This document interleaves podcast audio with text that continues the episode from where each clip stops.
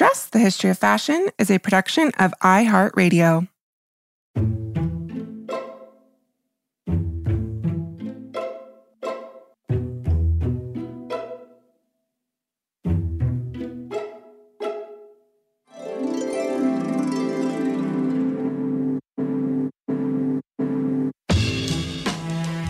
Over 7 billion people in the world, we all have one thing in common.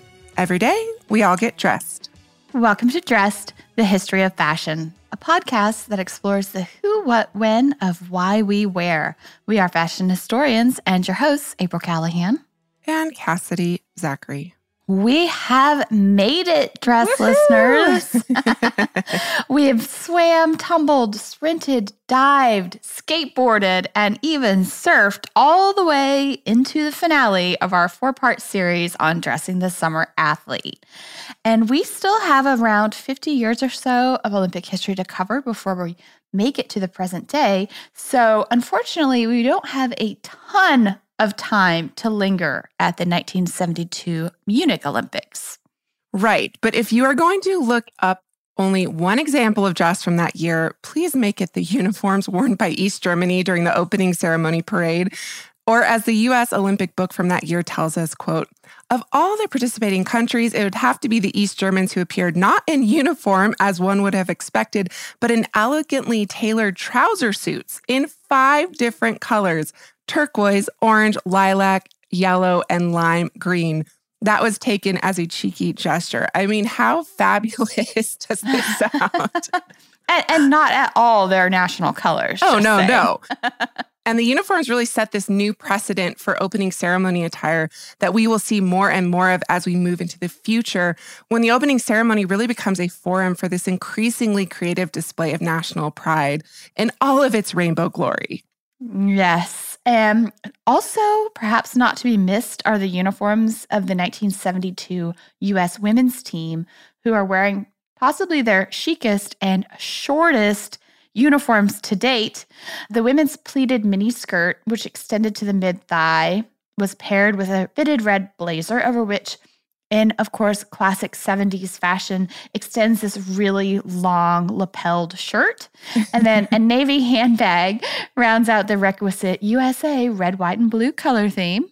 Yes, they had not quite found their creative chops yet, but we're getting there. and on to the 1976 Summer Olympics or the Games of the 21st Summer Olympiad held in Montreal, Canada. So many highlights, April, so little time. 6,084 athletes from 92 countries came to compete in 198 events. Women's basketball, rowing, and team handball were introduced for the first time. The 14 year old gymnast Nadia Comăneci of Romania became the first ever gymnast to score a perfect 10 after her uneven bars performance. And in a fashion history making moment, for the first time ever in the history of the Summer Olympic opening ceremony, the US women athletes are wearing dun dun, dun pants. And this is the part where our regular listeners say, Here we go again. um, because women athletes had, of course, already been wearing bifurcated garments as part of their competition uniforms. Um, they had actually even been wearing pants or bifurcated garments at the opening ceremonies of the Winter Games since the 1950s, as protection from the cold, of course. But in the history of the Summer Olympics, the parade uniform was always in line with the fashionable silhouette and also the societal dress codes of any given period. And up until this point, these kind of more quote unquote formal occasions, something like an opening ceremony, would have called for skirts and not pants. But during the fashion revolution of the 1960s, women fought really hard to break down gender barriers, and this included the social codes that barred them from wearing pants outside of leisure or sports settings. It was a hard won battle, and the 1976 Olympics really reflected this seismic shift in the broader social mores that had begun to accept women in pants for most occasions. Despite the change from skirts to pants, these uniforms were imbued with all the national flair typical of their predecessors. You know, we have navy blue pants paired with white zipped up jacket, under which a red top kind of peeps out occasionally. And the outfit is accessorized with a red, white, and blue scarf tied at the neck and a giant red satchel bag. The men wore navy blue suits with a red tie and a white shirt. So, these uniforms are significant for a fact that goes far beyond the fact that the women are wearing pants, because these are not our typical uniforms of Olympics past, pieced together by, quote, leaders of the American apparel industry. No, no, no. These are our first designer uniforms in the history of the Olympic team, and they were designed by none other than the one and only Halston. That's right. Only the most influential and famous American fashion designer of the 1970s, April, whose name had really become synonymous with sleek, body hugging jersey dresses that danced with the era's disco music. He would not, however, have exactly been my first guest for these progressive but conservative uniforms for the Olympic team. Perhaps not, but therein also lies Halston's genius, and he really was a visionary far ahead of his time. You know, after selling the majority of his business to Norton Simon in 1973, Halston built a truly global fashion enterprise with offerings for his customers across the economic spectrum.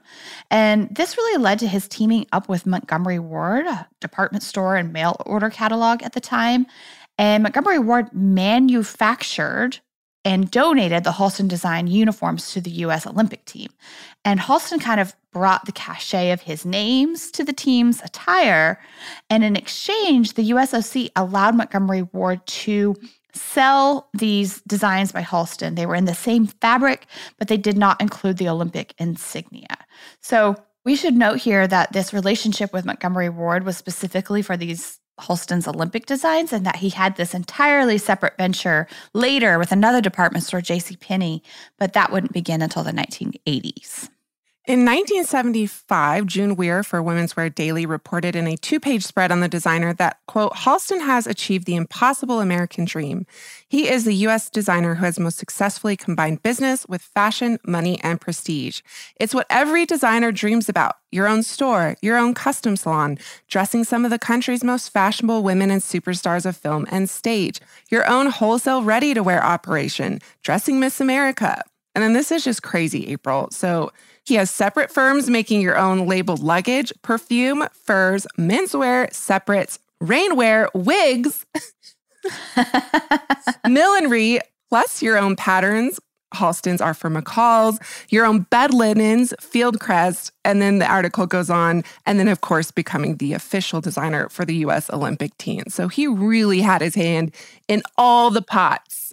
Yes. And I think it's important to clarify here that Halston was the very first solo official designer of the US Olympic team. And while this sort of collaboration between a designer and a mass manufacturer is commonplace today, it was something that Halston really helped to pioneer because prior to this, high fashion designers had not yet understood the value of connecting their name to this massive international forum like the Olympics much less the concept of collaborating with a mass manufacturer and retailer like Montgomery Ward that catered to the middle class. But Halston, or perhaps we should say specifically Halston plus Norton Simon at this point, well, they saw an opportunity. Yeah, and they took it, obviously. So Halston told Weir that while he enthusiastically accepted the offer to design the Olympic team uniforms, it was a big undertaking, let's just say that. But he goes on to say that his job was designing every single thing a player wears a parade uniform, dress uniform, a rain outfit, a leisure outfit, even his luggage. Just an idea of the scope of this project is the leisure outfit for members. It must be able to take them out to have a hamburger on the corner and still look right if they go to a black tie party at night. It's also a very difficult job because all of the figure problems involved. You have very short persons doing gymnastics, very heavy persons who are weightlifters, plus very tall athletes who play basketball. The Olympic team is also made up of persons of all ages, not just young ones. It's a major effort. On October 27, 1975, Halston's U.S. Olympic collection made its debut in a fashion show held in Washington, D.C. And there is this fabulous image of the designer who is hosting the show and also past dressed guest Pat Cleveland, who is modeling in the show. And she's wearing what can only be described as a chiffon watercolored pajama set. And we're super excited to let you all know that Pat will be joining us again this season to talk about all things 1970s fashion, including her relationship with Halston. So stay tuned for that coming soon. Yes, super excited to have Pat back on. So, needless to say, Halston's contributions are groundbreaking. By bringing his star status and unique design aesthetic to the Olympic Games, he really set the stage for what was to follow the dawn of a entirely new era of fashion industry Olympic relations, unlike anything we have previously seen or discussed up to this point in all of our previous episodes. So, are you ready, dress listeners? Put on your blue jeans and cowboy hats because it's going to be a very interesting ride moving forward. Following in Halston's footsteps, American denim giant Levi Strauss secured the exclusive title of official outfitters of the U.S. team with their donation of the uniforms eh, for the 1979 Pan Am Games and the 1980 Summer and Winter Olympics. So while Halston might have been the first to put the U.S. women in pants for the opening ceremony, Levi's was the first to put them in cowboy hats, shearling jackets, and of course, you guessed it, blue jeans. Well, blue jean denim skirts, we should clarify. The men wore jeans. And this is, of course, at the 1980 Winter Olympics held at Lake Placid, New York. The items were part of the athletes' 30 piece, $1,200, and that's $1,200 at the time. Olympic Levi's wardrobe that included everything from cowboy boots to sweaters to tweed blazers for travel, and the athletes were reportedly thrilled with one athlete proclaiming that receiving their new duds was quote unquote better than Christmas, while another commented, We are going to be the best dressed athletes in the village. And I can't argue with that. Another athlete said, Whether or not the United States win a lot of gold medals, the American athletes at the Winter Olympics at Lake Placid are going to stand out. Instead of the conservative red, white, and blue uniforms of past international sporting events, they've been described as polyester city, referring to the past uniforms, of course. He goes on to say, this year's athletes are going to look like the great American hero, the cowboy, or the girl of the Golden West, end quote. Or, as the official USOC book from that year touted, the athletes were wearing typically American clothing. Doesn't this sound familiar? so it's in this way that the 1980 Winter Olympics really marks this watershed in US Olympic fashion history. So Levi's parade uniforms successfully evoked national pride in a way that we really had not previously seen up to this point in United States opening ceremony costumes. Of course, we'd seen it in the East Germans doing something different um, in 1972. And Levi's did it not by using the tricolor combination of red, white, and blue, as we have seen on basically every single uniform since the modern game's inception in 1896, but rather the parade dress itself, one that was advertised as representing the very embodiment of American identity. Where parade uniforms had always been formal attire, as we previously mentioned, so dresses, for women or skirts and suits for men, Levi's essentially brought workwear to the international arena. And bringing cowgirls and boys to the Olympics was not the only thing groundbreaking about this Levi's Olympics collaboration. Unlike the 1932 Olympics, when the USOC thanked companies for their generous donations by bestowing upon them the title of official Olympic costumer, Levi's actually paid for the title. So, more on that after we jump on our bike and BMX freestyle through a sponsor break.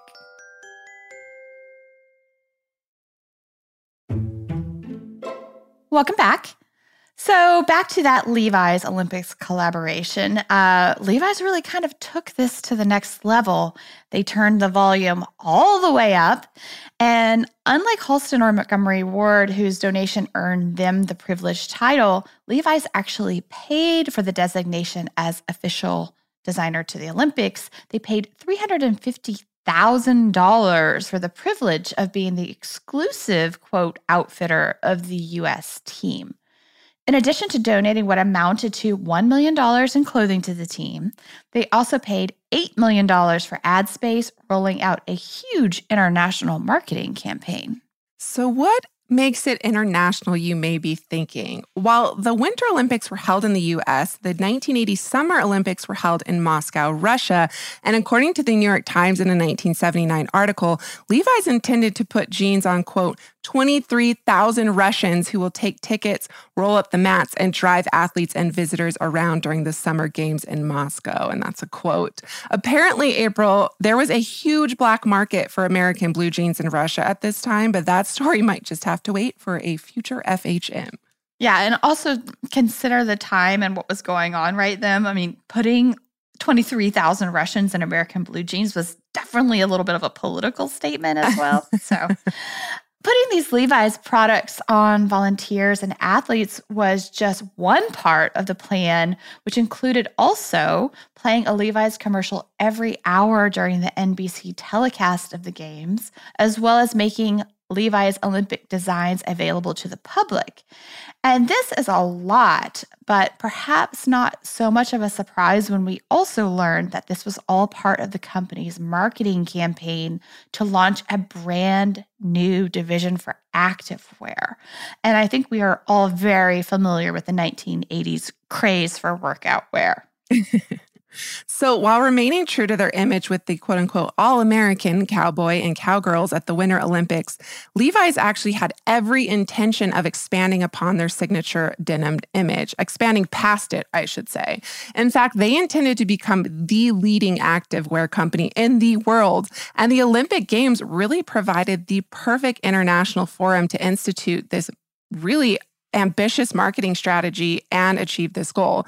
Unfortunately, as April alluded to with the politics that was going on at the time, the American government had other ideas. They sure did. The United States led a 66 country boycott of the Summer Moscow Games because of the politics surrounding the Soviet Afghan War. And needless to say, the US did not participate in the 1980 Olympics because of this boycott. And Levi's ambitious marketing campaign was actually put off until the 1984 Olympics, which were held in Los Angeles. And this just happens to be another watershed moment or a point of no return for fashion industry Olympic relations uh, once we hit 1984, because this is the Olympics that will change everything moving forward. But before we get to that, perhaps Cass is going to tell us a little bit about the LA Games. You know, I will. So, with a reported 2 billion television viewers worldwide, 6,829 athletes from 140 teams converged on Los Angeles, California in the summer of 84. The legacy of the past Olympics and Olympic athletes we've discussed throughout this series was on full view at the opening ceremony, as recounted by our go to source for this series, the USOC Olympic Book of 1984. Quote, soon a figure emerged, clearly a woman, but not immediately recognizable. She was, however, quickly identified as Gina Hemphill, 26 years old, the granddaughter of Jesse Owens, the American star of the 1936 Olympics, the man who had upstaged Hitler by winning four gold medals in track and field in Berlin. Gina Hemphill had been one of the first two runners in the torch relay after the flame arrived in New York from Mount Olympia, sharing the first lap with Jim Thorpe's grandson, Bill. So, a couple names we recognize there. And then the flag bearer actually was Aileen Riggin, the now 78 year old Olympic gold medalist diver who took home gold in 1920 at the age of 14. So, lots of familiar names at this point.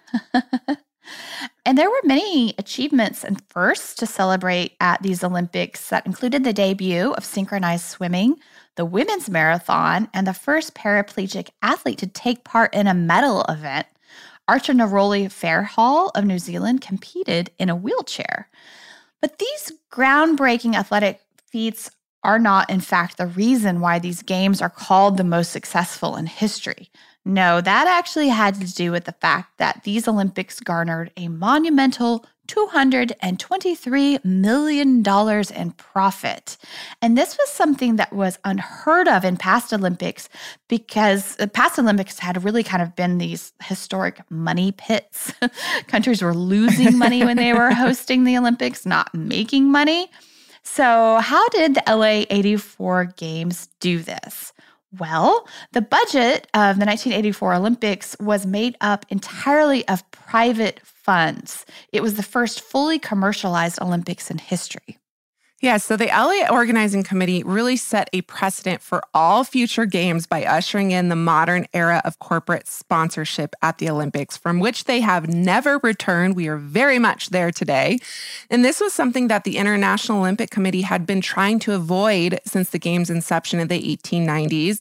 It was completely antithetical to their guiding quote unquote amateur principles of the game, which we've, of course, discussed the issues with that.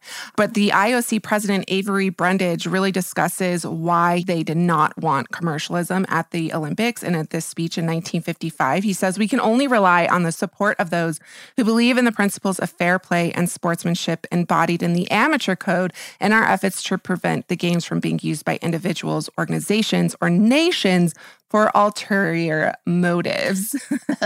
Long gone is that philosophy. well, and also it can be argued that the, that had always been a part of the Olympic Games. But while the amateur code came with its own host of problems, as we've discussed, the threat of capitalist greed ruining the Olympics was a valid concern. I still think it's a valid concern oh, to everything sure. and not just the Olympics. The 1984 LA Olympics would effectively end the Olympic policy on commercial sponsorship, followed also by the end of the rules which governed amateur athletes competing. These were kind of gone by the 1990s. And after that, there was really no stopping the floodgates of sponsors looking to capitalize on the opportunity for this massive worldwide exposure. As the Spokesman Review reported in 1984, quote, what do a rose, a candy bar, Muzak, a waste management firm, and 300 Japanese made basketballs all have in common?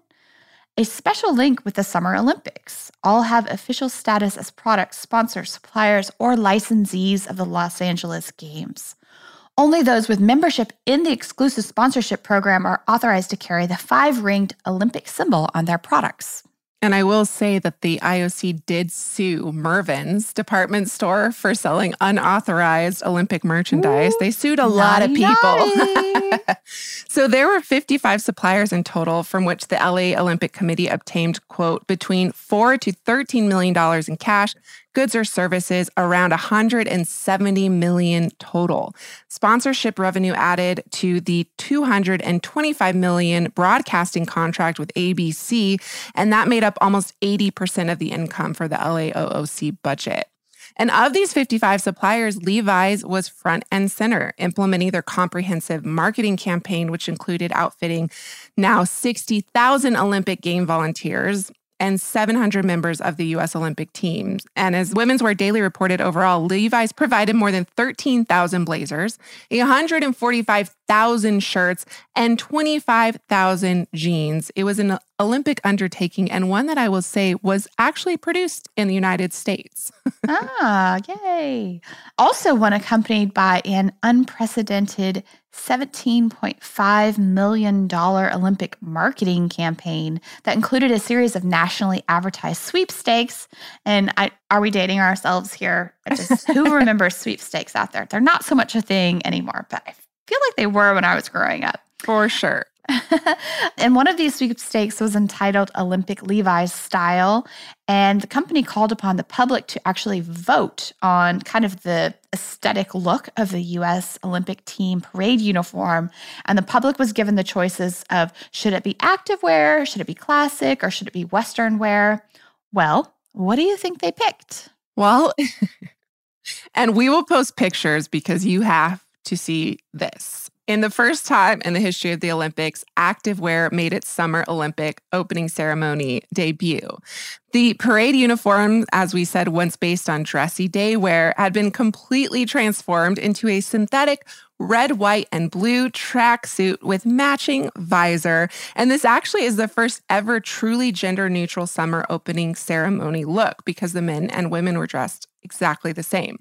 The Levi's Olympics partnership represents a break from the past in almost every way and really sets this new standard that would effectively redefine the role of the fashion industry at the Games forevermore. Yes, definitely the floodgates are now wide open. And at the 1988 Winter and Summer Olympics in Calgary, Canada, and Seoul, South Korea, respectively, Adidas was the official outfitter of the US Olympic teams. And this distinction was a long time coming, considering the fact that Adidas had been courting athletes illegally for decades prior. So, if you're a little bit confused by that, let us explain. Because prior to the 1990s, the International Olympic Committee's anti commercial regulations meant that athletes could not have sponsors. However, Sports Illustrated uh, published an expose uh, from the 1960s that revealed that competition between the Dassler brothers rivals, so uh, Adolf Dassler owned Adidas and Rudolf Dassler owned Puma. Well, they were competing to see who could get the athletes to wear their products. And things had really gotten out of hand considering the fact that they were actually offering athletes up to $10,000 under the table to simply wear their shoes. All right, by 1988, however, the companies that were being run originally by Adolf and Rudolf, they were now being run by their sons, Horst and Armin. But this rivalry between their fathers was still fully intact between the two cousins. It sure was. So Armin over at Puma professed to quote unquote stay out of sports politics. But apparently, there was no limits for Horst or Adidas. And that's exemplified in this Wall Street Journal article in 1986 that called Horst, quote, one of the most important power brokers in the Olympics movement, end quote. Horst was deeply involved in the politics of amateur sport, and he was even accused by his critics of influencing the votes of the Olympic Committee. And as an example of this, or as an example of Adidas' influence, I should say, in the sports world, one 1988 article estimated that 89% of countries attending the Olympics that year were wearing Adidas products. So that ranked them alongside Coca Cola, Marlboro, and Kodak as really the most influential global brands. And in terms of commercializing the Olympics, there was no going back, it seems. And that is confirmed by a 1996 Women's Wear Daily article that says Quote, this year, deep pocket sponsors will compete more fiercely than ever for the ultimate gold medal, the consumer dollar, with projected retail sales of Olympic licensed products at over a billion dollars. This was a big business. Yeah, and clearly it's not a coincidence that this is also the era that fashion magazines finally began paying attention to the Olympics. By the 1990s, the Glossies had clearly caught this profitable Olympic spirit. In 1992, Harper's Bazaar published an editorial called The First Fashion Olympics, which was a nine page spread dedicated to Calvin Klein, whose minimalist designs they touted as exemplifying American sportswear chic. And in 1996, Vogue did a multi page feature on America's Olympian women, which featured actual Olympic athletes. In 2001, Olympic gold medalist Marion Jones became the first Olympic athlete on the cover of Vogue, um, and she was shot by Annie Leibovitz. Yeah, and I have to say, I do have a favorite of these spreads because let me tell you, there are tons moving on from the 1990s. And hands down, my favorite has to be Harper's Bazaar, June 2008, that had Lucy Liu as the cover girl. She's in a Chanel gown, she's draped in an American flag. This photograph's accompanied by the title Winning Look Show Your Colors in the Season's Triumphant Fashions. And then she appears in this 11 page spread in the magazine shot by Peter Lindbergh called The Fashion Olympics. And it's just fabulous. She's in all this best season's best winning couture quote on the eves of the games in beijing lucy liu demonstrates that it's not whether you win or lose it's how you're dressed that counts and it, we'll post pictures because it's really incredible. She starts off with a javelin and Armani Privé. Then she appears on the beam. Then she's discus throwing a Chanel bag wearing Dolce and Gabbana. she's weightlifting Gucci bags in a Jean Paul Gaultier gold spangled bodysuit. And then finally, at the end, she accepts her prize, her medal a Lanvin necklace and a Lacroix haute couture gown. So it's like she's competing against herself and herself only in her own private fashion Olympics. Yes, it's pretty fabulous. Right? So the fashion press nicknamed the 2012 London Olympics the Fashion Games or perhaps the Glamour Games because so much high fashion was on the field and also seen in the opening ceremony. The Italian team wore Giorgio Armani and Prada the US team wore Ralph Lauren, the official outfitter of the team since 2008, and Hermes designed for the French. In 2016, Christian Louboutin partnered with former athlete turned retailer Henri Tai on his designs for the Cuban Olympic team.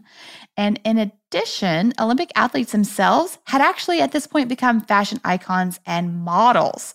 So for his spring summer 2019 collection entitled Track and Field, off white designer Virgil Abloh actually sent Olympic athletes down the runway. Since the 1984 Olympics, athletes have signed lucrative multi million dollar contracts with sportswear brands, while others have become, as April mentioned, style stars in their own right, even heading up their own clothing lines, something that's highlighted in a 2016 Women's Wear Daily article entitled Let the Games Begin. And this was released on the eve of the 2016 Olympics in Rio de Janeiro. Women's Wear Daily called the upcoming games, quote, a virtual arms race when it comes to activewear companies and the technologies they develop for the event, end quote. And many times this was done in collaboration with the very athletes these companies sponsored, a relationship that Women's Wear Daily perhaps a little harshly called one of mutual exploitation. I, oh, we could also just go win win. Yeah. I mean, win right, win. That's a little harsh. and this article featured a number of top Olympic athletes, including five time Olympian swimmer Missy Franklin, who's photographed in a swimsuit by none other than her sponsor, Speedo, with whom she was about to launch her very own line of swimsuits. Yeah, win win. And Speedo is still and arguably the number one choice for Olympic swimmers that the most decorated athlete in Olympic history, Michael Phelps, wore Speedo in his epic 22 oh Olympic gold medal wins across the 2004, 2008, and 2012 games. He has 28 medals in total. Well, this kind of speaks to the incredible success of the brand, which has really been at the forefront of swimwear innovation since day one of the modern Olympic Games, because we've talked about Speedo's contributions to swimwear spanning all the way back to the 1920s when they produced their groundbreaking non wool racerback swimsuit, which took Clare Dennis to Olympic gold in 1932. And I just want to point out and point back to that episode that she was almost disqualified from this because her suit showed too much shoulder blade. And that is not the last Speedo controversy we will have. no. So, moving into the 1950s, Speedo began using nylon in their swimsuits, producing nylon elastane swimsuits by the 1970s. And these would really change the game by making swimwear way more water resistant. Their other fabric innovations include introducing the world's first chlorine resistant fabric called Endurance, and that was in 1994. And then their Power Plus fabric, which is apparently 50% lighter than traditional swim fabric. So they just keep innovating and innovating.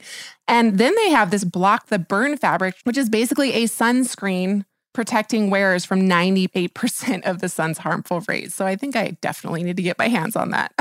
yes. Then there's also the Fast Skin family of elite Speedo swimsuits, which the company touts as having been, quote, recognized by the Smithsonian Institute for Advanced Technology.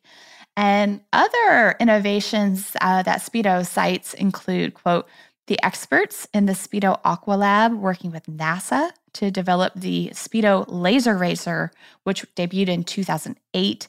The Speedo Laser Racer was named one of the best inventions of the year in 2008 by Time Magazine, one of the most innovative products of the year in 2008 by Popular Science Magazine.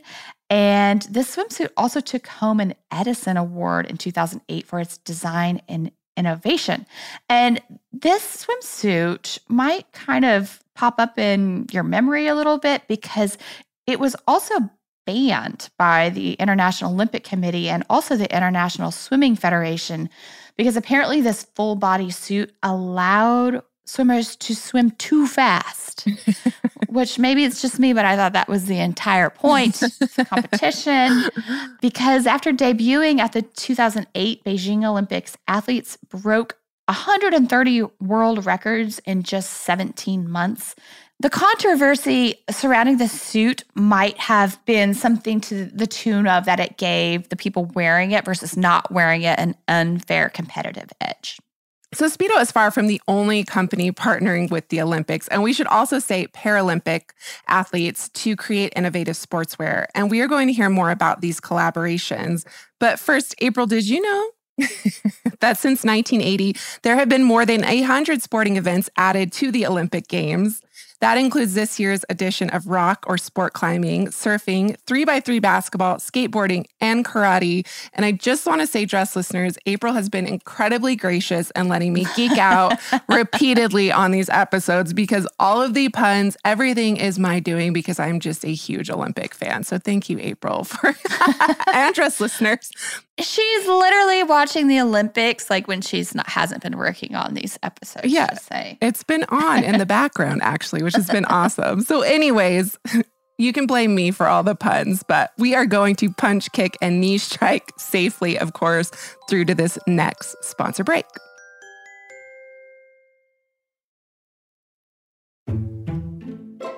Welcome back, dress listeners. So, at the 2016 Rio de Janeiro Olympics, American world champion fencer Ibtihaj Muhammad broke barriers and made history when she became not only the first woman to compete in the hijab at an Olympics, but the first Muslim American woman in history to win an Olympic medal. She took home bronze. Representation matters, and her influence has really been profound and far reaching. She is a role model for many Muslim women and girls. Athletes are not all around the world. And Time magazine uh, named Ibtihaj one of its 100 most influential people in 2016. In 2017, Mattel released its first hijab wearing Barbie, modeled on her likeness. And Muhammad tweeted after the release of the Barbie saying, I am proud to know that little girls everywhere can now play with a Barbie who chooses to wear hijab. This is a childhood dream come true. And she also has her own modest line of clothing casts. Um, it's called Louella by Ibtihaj, which she created in 2014. So Ibtihaj's influence has also extended to activewear, and in 2017 she became the face of Nike's first ever hijab sportswear, Pro Hijab. Nike actually had apparently been working on this prototype for some time, for years prior. They'd done multiple rounds of testing, and they had received feedbacks from multiple Muslim athletes like weightlifter Amna Al Haddad and figure skater Zahra Lari before bringing this product to consumers. And Lari said of the Pro Hijab, "quote It's a reminder to us Muslim women." Women that we can achieve anything in the world. What Nike has done for Muslim athletes is a dream that we never thought would happen. End quote. And Nike's Pro Hijab is this excellent example of the ways in which athletes have continued to propel sportswear forward, not only in terms of technical innovation, but by also addressing social issues surrounding sports participation as well. Nike's collaboration with American Paralympic track and field athlete Scout Bassett is another example of how the company really stepped up to meet athletes with the new tools they needed to excel. As a baby, Scout actually lost her right leg due to a chemical fire in China before being adopted at the age of 7 and moving to the US. And she told Women's Health magazine last year, quote, "I spent a lot of my childhood struggling with my identity being a girl with such a visible disability, being a minority, being adopted, being an immigrant. I'm all of these things that everybody else around me is not. And she goes on to say, the more I ran, the more confident I became in myself and my body. But when it came time to find the right clothes to wear on practice runs or the most comfortable shoes for race days, it was really tough. There just wasn't anything out there that made me feel empowered. So, Scout took matters into her own hands. She adapted clothing to meet her needs. But in 2015, she signed with Nike who supplied her with her first pair of custom running spikes. For Scout, this was a game changer, taking more than two seconds off her 100 meter time, which a 100 meter run is not long. So it's mere seconds. So to take two seconds off of that is a huge deal. And she talks about what a difference activewear can really make to athletes. She went on to compete in the 2016 Paralympic Games in Rio. She took fifth in the 100 meter. And this year in Tokyo, she will go for gold in the long jump and the 100 meter race. She says, quote, I want to help change the narrative and show that women with disabilities who compete in sports can be incredible. We are powerful, we are strong, and we are no less attractive than anyone else. And this leg is not the thing that makes me weak. My scars, my burns, my prosthetic tell a story of all the hardships, the struggles, and the trauma that I have survived. I've overcome it all. This is my power. That's what makes me strong. And I want whatever I put on my body to reflect that too. Scout is just one of the thousands of Paralympic athletes who are helping to change the visibility and narrative surrounding disabled athletes.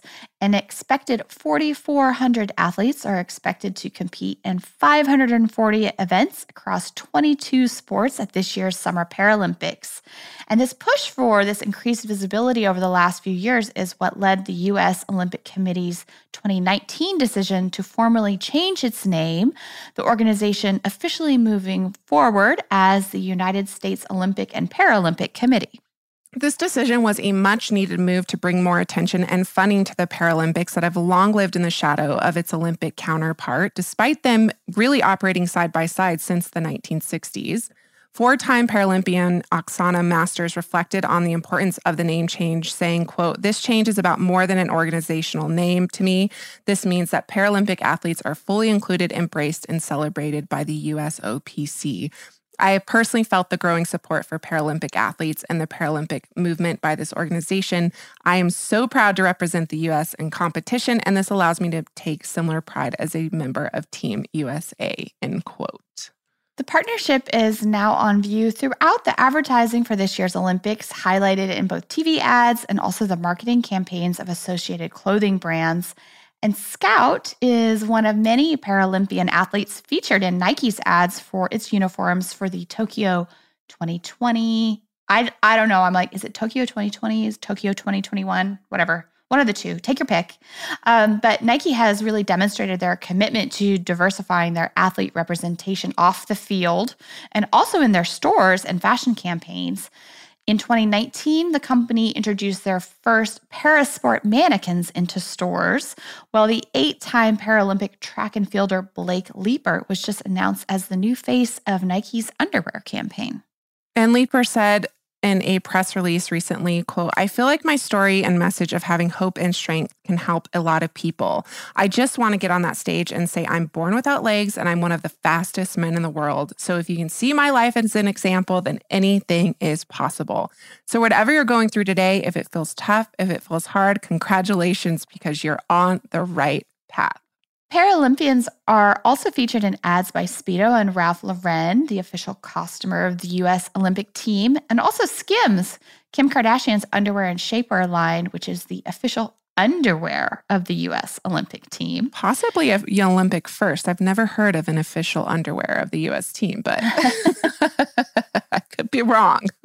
Yeah, you know, as we've already discussed, representation matters and and while there's definitely still a long way to go on this point, the more that we see of athletes of different abilities and different body types, the more we can continue to fight and transform a lot of these harmful beauty standards and ideals that have long defined not only the world of sports, but also even more obviously of fashion. And also, by just one degree of separation, April, we are going to be rooting for one of this year's competing Paralympic athletes. Dress guest and friend conservator extraordinaire Sarah Scaturro's brother Adam will be competing in wheelchair rugby in his third Olympics. Adam has a bronze and gold medal from the 2012 London and 2016 Rio de Janeiro Games, respectively. So, Adam, we will be cheering for you when the Paralympic Games debut in Tokyo on August 24th. So, stay tuned Dress listeners.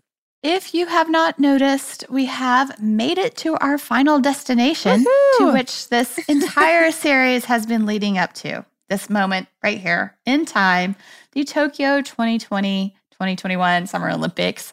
11,000 athletes from 205 countries are expected to compete in 339 events across 33 sports.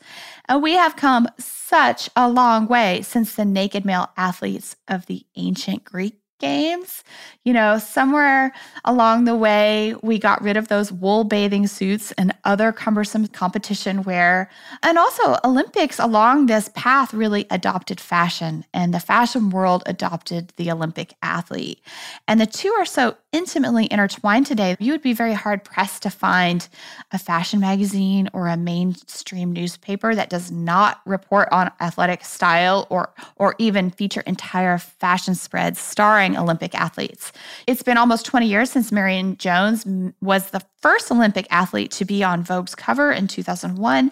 And also, just most recently, Simone Biles appeared on the August 2020 cover, again shot by Annie Leibovitz. And Vogue.com has an entire section dedicated to the Olympic Games and vice versa. Olympic.com has a series of articles called Fashion Police, which, despite its misleading slash terrible title, is really dedicated to looking at the clothing of Olympic athletes throughout history and today. It's more a celebration. They're not policing fashion, but whatever. I, I digress. So much to my sadness, dress listeners, I mean, we've done four episodes. we really did not have time, however, to go into the self fashioning of athletes in this series as much as I had hoped to. So, you know, check out these articles because they have some pretty fab ones on athletes like the five time Olympic medalist Florence FloJo Griffith Joyner, whose Olympic style is honestly deserving of its own episode. She had these fabulous long nails, which just have to be seen to be believed. And dress listeners, we appreciate your understanding that we simply could not cover or uncover it all. There are so, so many more Olympic fashion stories out there. And I really have had the best time doing this research on what I immediately discovered was a giant topic. April, I think it's pretty funny looking back that I came to you and I was like, oh, I'm going to do a Olympic fashion episode. Yes. I was like, oh, that's awesome. Let's do it. And then it was like, you're like, oh, this is a huge topic. It's going to be a two parter.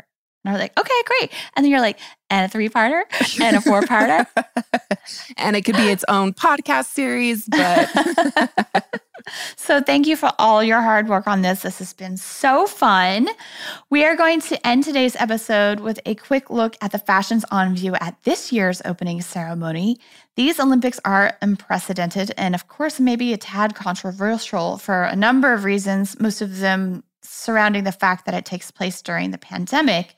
And it was certainly bizarre to see all of the thousands of athletes enter into a barely populated stadium, which was really meant to house 68,000 spectators. But despite everything, the athletes entered the stadium with pride and exuberance. It really was inspiring to watch the Parade of Nations, especially now um, that we all know about its 100 year history, in which dress has played a huge role in projecting and embodying the national identity and pride of all the athletes and the nations they represent. And let's be honest, because each and every one of these 200 plus countries, which presented uniquely attired athletes, are deserving of their own four part podcast series or, you know, entire podcast. but, you know, be it Kenya's colorful Maasai print dresses or Telfar Clemens gender neutral designs for the Liberian team, each country's unique cultural history and heritage was on view in this ceremony, literally stitched and embroidered on the athletes' ensembles. And I don't know about you, dress listeners, but I definitely got teary eyed during the opening ceremony when, in the ceremony's final moments, Naomi Osaka lit the Olympic flame. She did so under a drone lit globe that hovered as a beacon of the world above the stadium. And I was just reminded that despite everything we've all been through over the past year on and off the Olympic field, that the hopes and dreams of all of these nations are literally embodied and warm by these athletes, by these thousands of athletes. And the Olympics really remain a powerful and potent reminder of the beauty of human diversity and our shared humanity, something that is more important today than ever. And with that, we conclude our four part series on dressing the Summer Olympic athlete. May you remember the winning aspects of your wardrobe next time you get dressed. Remember, we love hearing from you. So if you would like to write to us with an episode suggestion or a question, you can do so at dressed at iheartmedia.com. You can also DM us on Instagram at dressed underscore podcast. And then that is, of course, where we post images to accompany each week's episodes. You can follow us on Facebook at Dress Podcast without the underscore. And a special thank you, as always, to our producers, Casey Pegram, Holly Fry, and everyone else at iHeartRadio who makes the show possible each and every week. More Dress Tuesday.